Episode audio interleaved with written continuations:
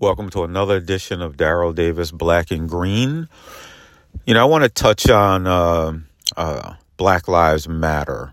Um, I haven't really been following the the corporate news much lately, so I don't know if it's been in the news more recently or just a coincidence. But a couple of people asked me, you know, what I thought about Black Lives Matter, and this is an important concept you know, to begin with, um, you know, we have to understand everything in the context of, of the times we live in and power relationships.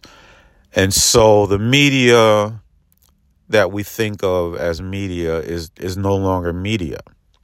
There was a time when the media, mostly newspapers, then television behind that, but now you have, you know, the internet, online, streaming and online magazines and newspapers and what have you. And they actually are, for the most part, um, more independent than the media that uh, most of us turn to every day for our so-called news. You know, the corporate controlled media is just is just that. It's corporate controlled. There was a time when the media uncovered government corruption outside of Donald Trump, you don't see much of that anymore. Uh, there was a time when the media uncovered illegal chemical dumping by corporations, which is going on still massively around the world, poisoning soil, poison so that crops can't grow, poisoning water so that uh, children around the world are uh, having lead poisoning and dying very young from leukemia and and it and and the corporate media does no no longer reports on that. The main reason being that the corporate media is now owned by the corporate corporations. Uh, the media is now concentrated in the hands of a few, which just not that long ago was illegal. It was illegal for uh, one or one ent- entity to control more than a certain amount of media in a in a uh, in a given uh, area or genre. That's gone. So the media is uh, consolidated. It's controlled by corporate America, which is which main characteristics is greed and ruthlessness, not patriotism, not we love our country, not what's best for our country, but what's best for their bottom line and that, and that's ruthless and dangerous because corporate control of the media and of the the political systems since so-called dark money you know money that's not really tracked accounted for has any limits has been legalized by the supreme court you have all kinds of bribery going on and the corporations have more influence with your president and congress than the people who vote for them and so everything that we analyze today in America has to be analyzed in in that context. And so here we are with Black Lives Matter. I have a problem with Black Lives Matter. Any of you who follow me on Facebook, you may have seen comments from time to time that the organization that, that I head, the Committee for Justice, has been called Black Lives Matter before there was Black Lives Matter. And, and that's extremely accurate. You know, we were taking on the issue of police abuse and police brutality before there was social media, before there was uh, Facebook. Uh, we were doing it in obscurity, northern Westchester, which is basically in the woods, uh, north of New York City. Uh, ABC, NBC, they rarely come up there, and so we were we were being brutalized by police in retaliation for marching against police abuse and brutality. You know, we were we were harassed, uh, jailed for uh, j- jaywalking or spitting on the sidewalk, like the most frivolous things you can imagine.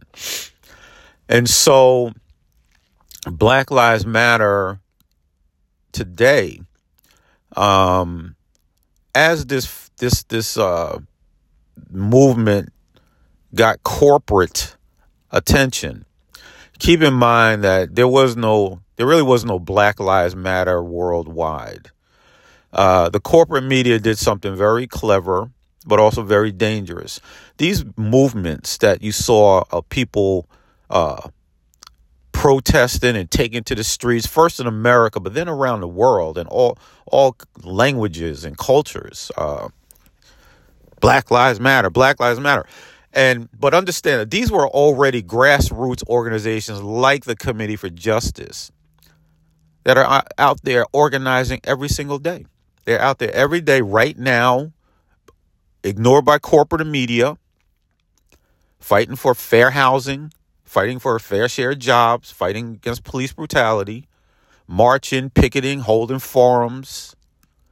They were there then at the height of the Black Lives Matter furor, and they're there now, being ignored again by corporate America, corporate press, because they're raising issues that cut into corporate America's bottom line and empowers people, and so they ignore them.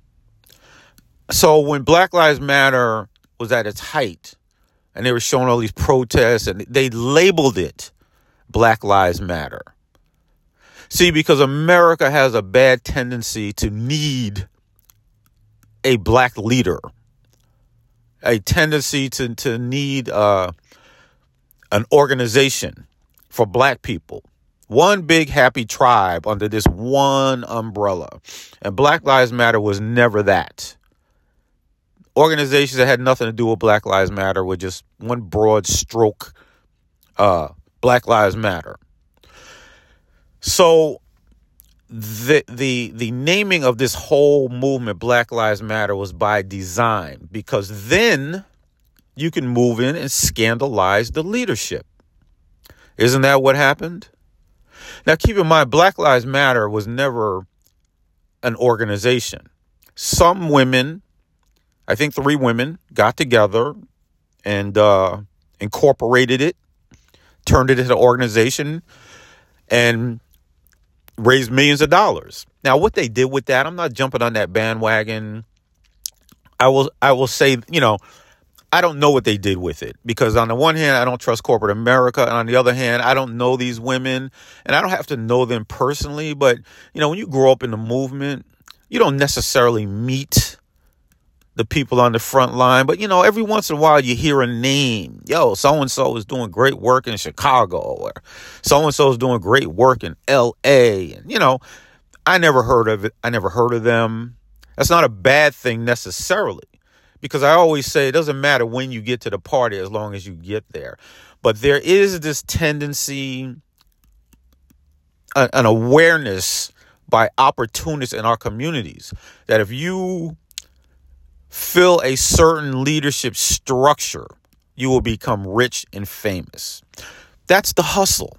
And that's what that's what it looks like to me that happened with these women, but it's irrelevant in the largest sense because Black Lives Matter is a movement, not a, not a, not an organization. And so when these women were attacked for buying mansions and all of that, I don't know what happened there, and I don't really care. It doesn't slow down the movement. But that was the goal of corporate media, uh, the political establishment, who are threatened also by the grassroots, because the grassroots call them out. The only ones who got nice paying jobs are these politicians, and they get called out for it. And so, Black Lives Matter is a slogan, it's a sentiment. These women turned it into a move into an organization where they got well paid and then were scandalized. And the enemy miscast Black Lives Matter again, one broad stroke. Oh, Black Lives Matter hates police. And it was never that. It's not that. Even those of us who are on the front line, have been on the front line of police abuse and brutality. The Black Panthers said it. You know, we don't hate cops, we hate behavior of some cops. And there's a difference. But they can't defend that argument. And so the problem with Black Lives Matter is a couple of things. One, it's a slogan, it's a sentiment. Two, it was it was put into a structure that could be easily scandalized. And that's what happened. And so I support the sentiment, the movement of Black Lives Matter, which is still here, which is still active. But since they scandalized the, the organization, which is separate from the movement, it's kind of died down. People still say it. You still see the signs, but you don't they're not covering the people who are still in the streets, who are still marching every day. People who get killed by police don't make the news every day.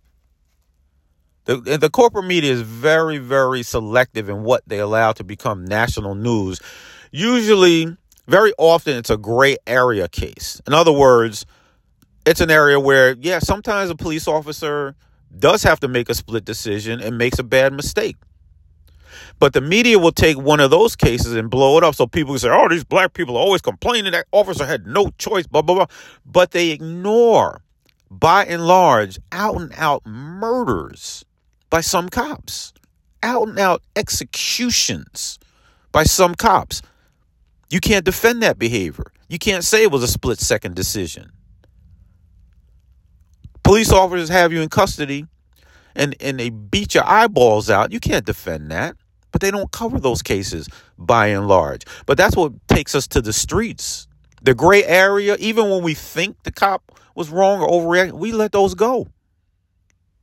But the way over the line cases, we're going to say something. Those are the ones that the media, by and large, ignores. So I say all of that to say that Black Lives Matter fits the pattern that America uses to keep black people down. You remember when when uh, Occupy Wall Street first came on the scene? I was I was interviewing some of the people who were out there on my radio show at that time. And one of the things that I noticed almost right away is that the politicians and the corporate media were pissed off that there was no leader. And I knew why that was. They, like they were really upset about that. Who's in charge here? They were really upset about that because they need a leader to buy off, to bribe, or to scandalize. That's what they do. So with Black Lives Matter, some some women stepped forward and bought some big houses and took in millions of dollars, and uh, the organization was scandalized. And and I have a problem with that, with that kind of structure. Um, but Black Lives Matter sentiment continues to move forward it, it may be called Black Lives Matter. It may be identified more with police brutality, but Black Lives Matter is a is a term that was given to a broad term given to almost all grassroots organizations at a certain point in time to make it look like we're not out here every day fighting for funding for public housing and and Section 8 and, and raising the minimum wage and keeping rents fair and down and uh, uh, justice against police abuse. And we're out here every single day. I never joined Black Lives Matter. I'm not a member now. Um, I have organized, uh, I, I did organize the first Black Lives Matter rally in wealthy Westchester County in front of Senator Chuck Schumer's office that made national news. And but but you know, I, when I saw the paper, it left out a very important component of why we were there. See, we weren't there just to uh, raise the issue of police brutality, although it's important. I wanted Senator Schumer, then and now, and we're talking 2013, I think.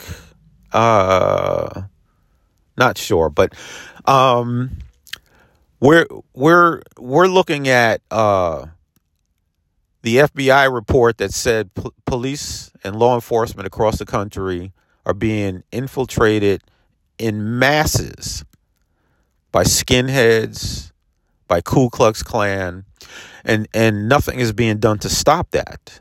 And that and, and so if the FBI is concerned about this, Shouldn't our lawmakers be concerned? And more importantly, shouldn't black citizens be concerned?